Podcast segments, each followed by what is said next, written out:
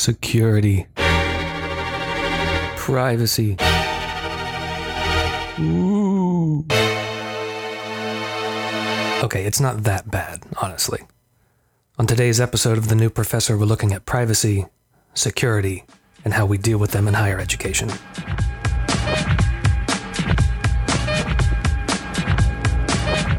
I'm Dr. Ryan Straight, Assistant Professor of Educational Technology at the University of Arizona, and this is The New Professor.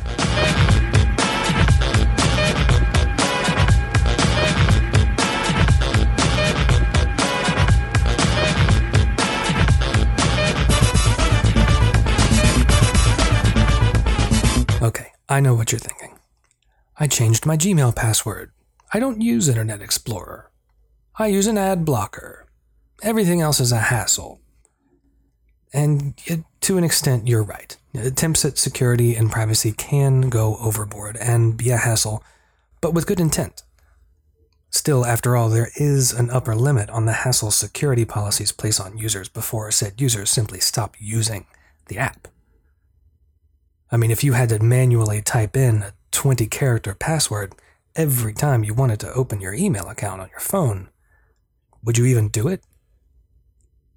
So let's look at some of the best practices in security and privacy in general, but also a couple considerations specific to those of us in higher education, like the need to jump on a campus VPN when working remotely. And I'd like to preface this by saying I'm not a security expert. And these are very general suggestions and observations that I've made. So much like starting a new workout routine or diet, consult with your IT staff for any peculiarities particular to your institution. There is much, much more you can do to protect yourself in a new digital landscape like this, like using a sandboxed virtual machine every time you go online, but we're going to start simple.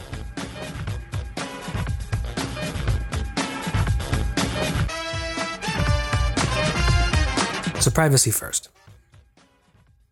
There's a pretty heavy overlap between internet security and privacy best practices because a breach of one can so often come from laxness in the other. So, here's a good example. You know those security questions that you see on websites like banks? How about name of your first pet or mother's maiden name? Well, for folks with a fairly open digital lifestyle, these aren't really all that secure. One nostalgic blog post or Instagram photo could reveal all that info to anyone who's willing to just do a teensy bit of digging. But instead of locking down your freedom to share these aspects of your life online, just think about untrue but memorable answers to those questions. Basically, lie. Or better yet, make them actual passwords using a password manager, but we'll talk about that in a minute. It's hard to be the new professor and still have high levels of privacy, especially online. Faculty are inherently semi public figures, not in the legal sense, but in that we work with a large number of people. We publish or otherwise disseminate work that we're doing and strive for attribution. This podcast is proof of that concept, basically. We like getting our names out there. Some professors are even true public figures and household names. And the more public we are or want to be, the more we have to deal with, in some part, a loss of privacy. Now, I'm not saying this equates to a loss of security, and we'll get to that in a second. But first things first, let's talk about a virtual private network, or VPN. A VPN is used to obscure you and your data online, essentially. A good VPN will encrypt all the data going to and from your machine. It will hide your IP, the personally identifiable address that you receive when you go online. It will keep no logs of your activity, and it will provide you with worldwide access at speed. A little side note here it can also prevent you from using Netflix because of Netflix's own anti proxy policies. So you'd need to turn it off to watch Orange is the New Black, and that's kind of that hassle I mentioned. Two of the most popular commercial VPNs are Private Internet Access, often abbreviated as PIA, and NordVPN, Both good options you, you need to pay for. But if you buy them annually, they're monthly the price of a cheap beer.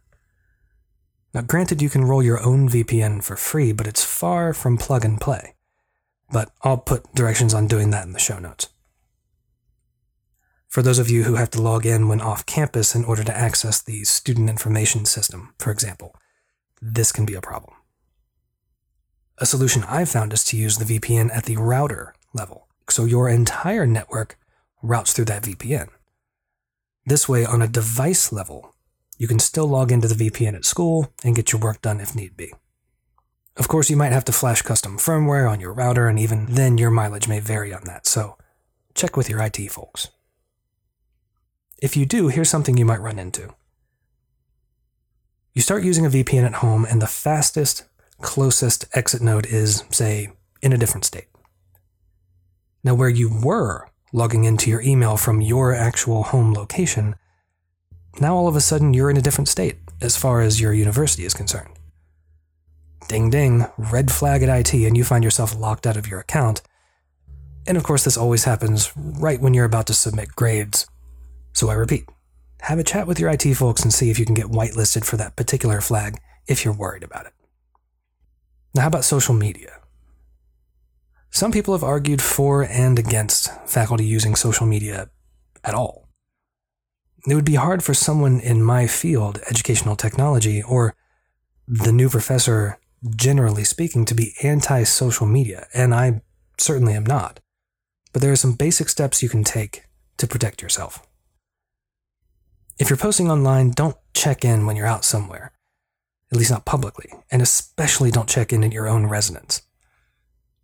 And if you want to be totally skeeved out, take a look at pleaserobme.com, which has been turned off, as it were, and converted into a privacy checker, but, well, just go look. Links in the show notes. You might even want to consider having separate personal and private accounts for services like Twitter and Instagram if that's your thing. With Facebook, at least you can make a public page.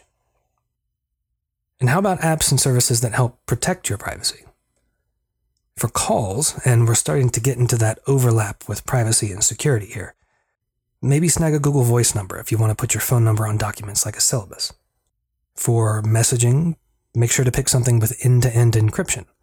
That means that only you and the person you're talking to can see what you're saying. Unless someone physically picks up your device and looks over your shoulder, but you're going to have to deal with that intrusion on your own. If you're serious about it, go with Signal from Open Whisper Systems.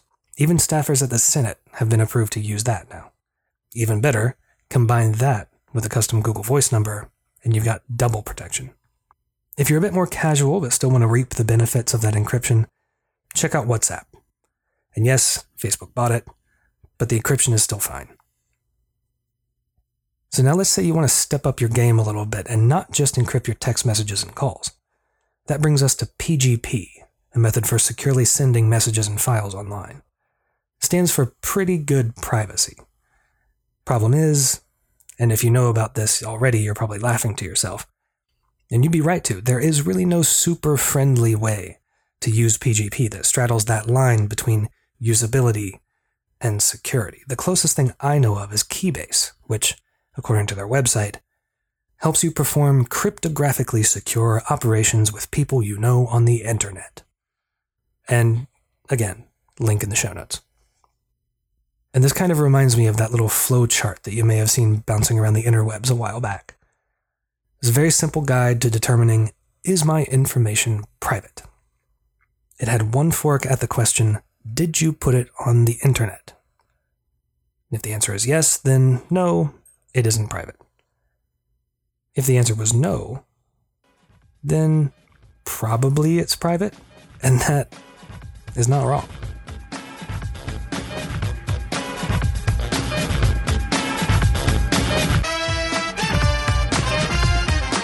So, how about security?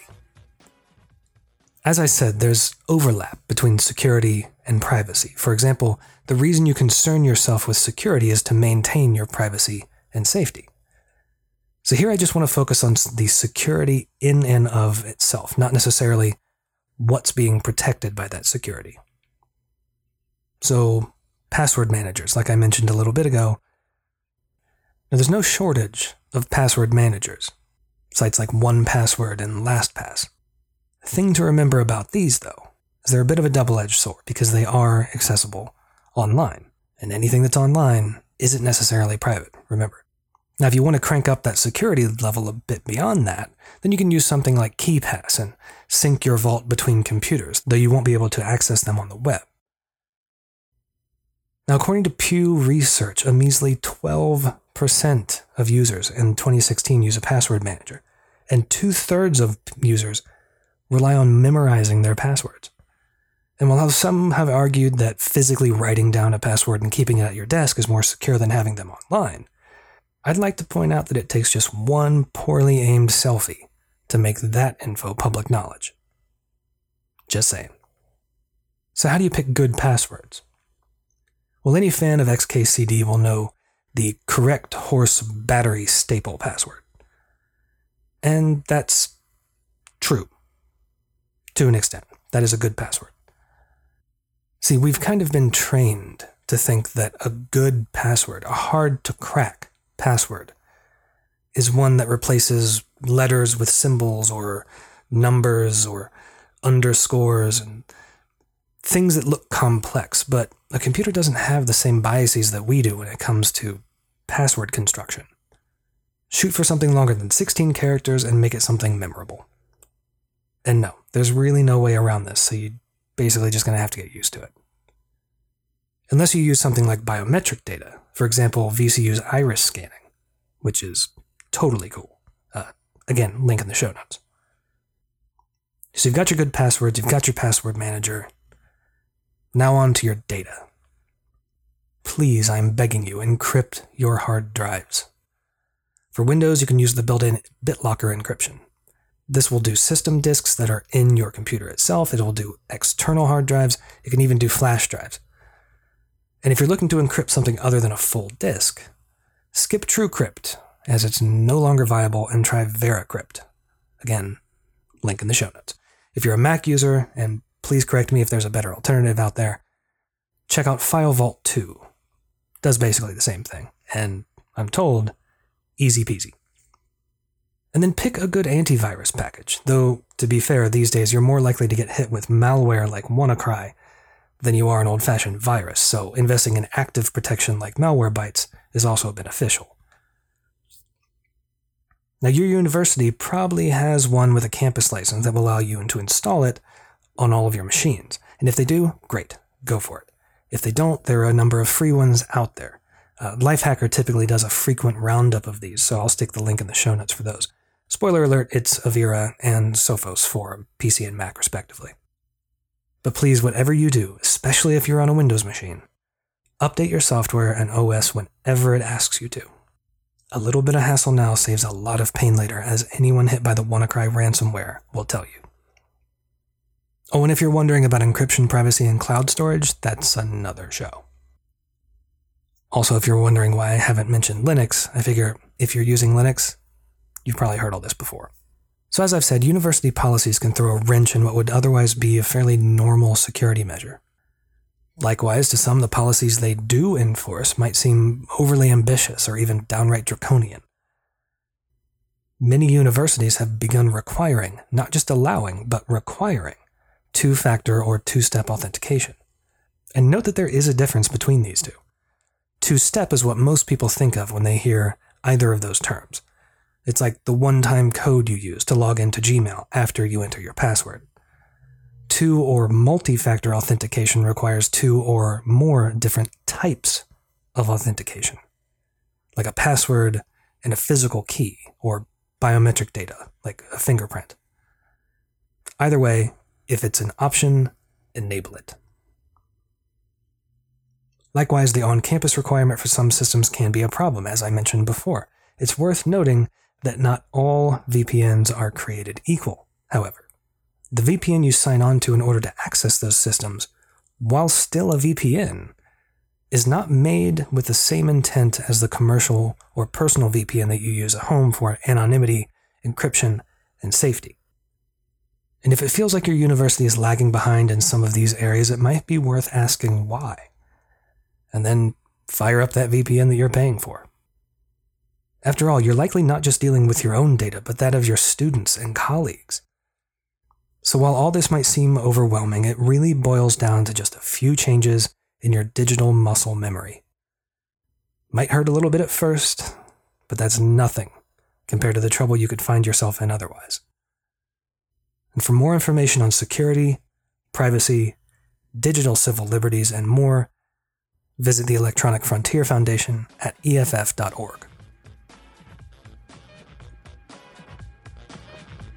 Next time on The New Professor Squirrels. Uh, d- digital distractions.